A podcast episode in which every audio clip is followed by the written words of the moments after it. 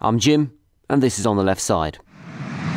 You brought the greatest sporting moment to the city that I and my children call home by creating our 5,000 to 1 champions. You'll be a hero and one of the favourite sons of Leicester. I miss you. Cock and.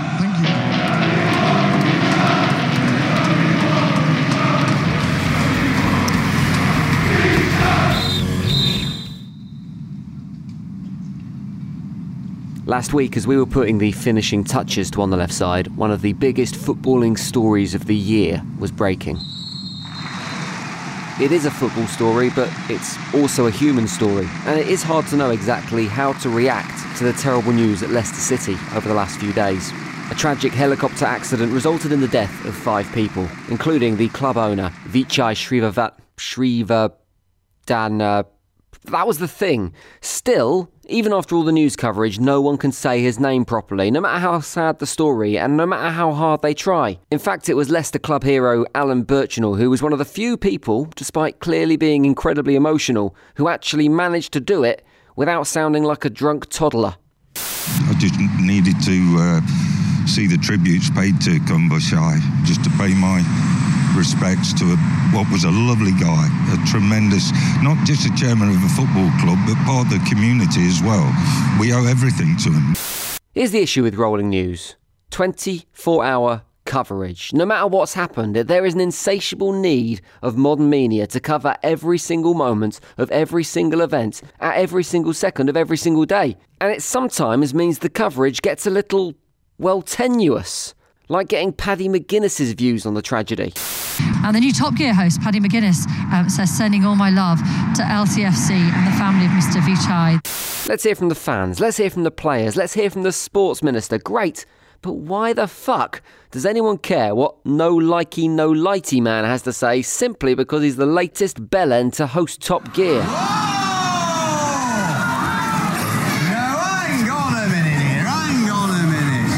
It was an emotional day, and you'd think that because of those emotions, it might have been appropriate for referee Lee Probert to turn a blind eye to Demarai Gray's celebration, in which he took off his shirt to reveal a tribute to their former chairman, rather than dish out the customary yellow card. But no, he was duly booked. There is a load of debate right now when it comes to refereeing standards, and yes, whilst VAR might cut out a few mistakes, I'm not sure what technology you could use to stop some referees just being Jobsworth dicks. Let's take nothing away from the emotional tributes, however. It was fitting that Leicester City should get a win this weekend, and it was even more fitting that the minute silence held before every single Premier League match this weekend was so perfectly observed, both in grounds and I have to say, surprisingly, even in the pub where I chose to watch Arsenal's game against Liverpool, there wasn't a fam or a blood heard anywhere. There's just a profound sadness right across football. And let's not forget the others who lost their lives in the tragedy as well, or the bravery of the pilot, whose quick thought saved lives by guiding his helicopter away from busy roads and crowds. But it's the legacy left behind by the owner himself that has really touched football fans. He has a rare honour in football, being loved by the players, being loved by the club, and being loved by the city as a whole. A city that he invested in as much as he invested in the club itself, and a legacy that I think was best summed up by Fox's keeper Kasper Schmeichel. You know, there was nothing he wouldn't do for you. He would help you in absolutely anything. He was always available to the players, to the staff. Yeah, without him, we weren't here. None of this was possible. All the memories we made together as a family, yeah, without him, it, it, it would have never happened. So, uh, so again, overwhelming sense of pride to be part of it. And that's it. Without this man, that amazing football season that every fan will always remember would never have happened. Because of this man, every football fan up and down the country, no matter who you support or how bad your football team is, when they saw in 2016 the Foxes lifting the Premier League trophy against the odds, suddenly there was a glimmer of hope, a slither of a dream that it's not always going to be the same big teams winning everything year after year, and that one day, maybe, our team might do a Leicester City. Restoring people's faith in football is a massive mark to leave behind. And testament to the impact he's had on the sport and the club is illustrated by reports that the club themselves are planning to rename the stadium after the man himself. which, given the issues pronouncing his name, will leave match reporters everywhere hoping they just go with the affectionate nickname Vichy. It was also fitting that immediately after the event, the last goal of last weekend's action was scored by Riyad Mahrez, one of the players bought into Leicester City by Vichy. It's just a shame that his goal and the tribute he paid afterwards was overshadowed by everyone moaning about the fucking pitch being a bit muddy in Wembley Stadium where the Tottenham Roosters took on the Manchester Moonshine, days after the Jacksonville Jaguars played the Philly Eagles in an NFL match there. I mean, other than the game being played in the wrong stadium with the wrong pitch markings on the wrong day, what's everyone moaning about? Yep, the farce of Tottenham's stadium move continues to cause hilarity for the rest of the footballing world, but it has resulted in the birth of maybe my favourite new Twitter account, at When Is It Ready? An account that asks repetitively, Is our new stadium ready yet? Some of my favourite tweets over the last few months include the one on the 24th of October when they tweeted, No. The one on the 28th of October when they posted, No. But my favourite one so far is on the 1st of November when they went with no. I've got some content suggestions for them too. Maybe they could post a tweet in a few weeks that says no, and then another one next month that says no, and then when it gets to early January, maybe one that just reads, oh, for fuck's sake, why do I support such a ridiculous football club? No. Keep up the good work, Twitter. By the time the stadium does open, there's a very good chance that fans may be able to have an ice cold beer whilst they're watching their team crash out of Europe, after the chairman of the EFL called for a review of the ban on drinking alcohol within the view of the pitch at football grounds up and down the country. Currently, there's a blanket ban in the UK. You can't have a beer in your seat, and Shaun Harvey has called for the rules to be looked at because currently there is only one booze related arrest for every 25,000 football fans going to the game which kind of sounds like he's saying that's not enough. A spokesperson who was supporting the campaign said, I think it's a bloody great idea.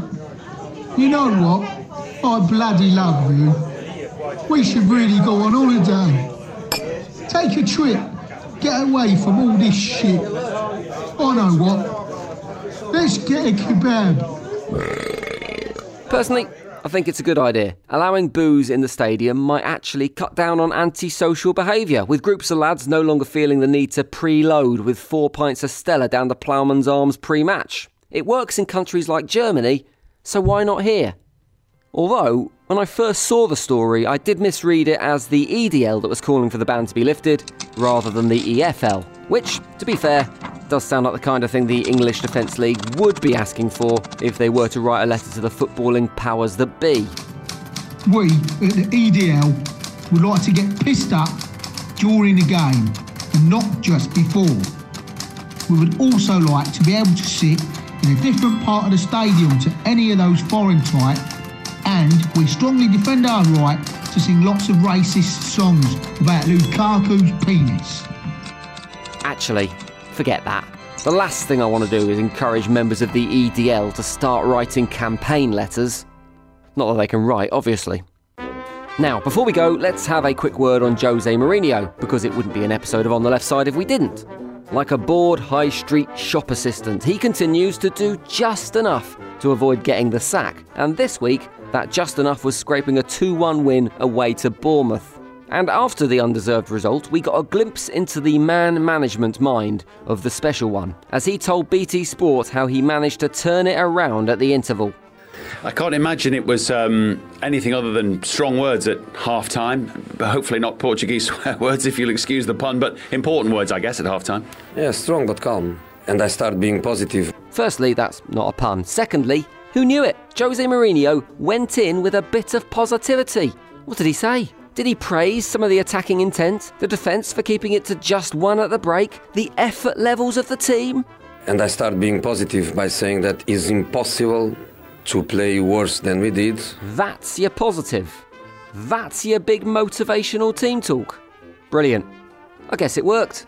Maybe they should try and take a little bit of that back home to Old Trafford. You know, in Liverpool, they have that big sign above the tunnel that reads, This is Anfield. A final, motivating thought just as the players step onto the pitch.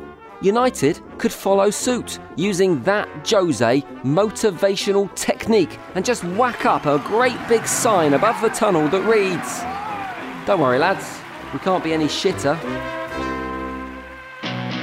That's it for another show. Thank you for listening and thank you for subscribing. If you have subscribed, if you haven't, then make sure you click the button however you listen to podcasts. Plus, why not tell a mate about this show? If you can think of just one person who would love on the left side, spread the word. Next time you're in the pub, grab their phone, add it to their podcast list, and help grow the football funny. Or just tweet about it and make sure you tag us in at On the Left Side. I'll see you next week. Bye. On the Left Side is written and produced by Ant McGinley and Jim Salverson.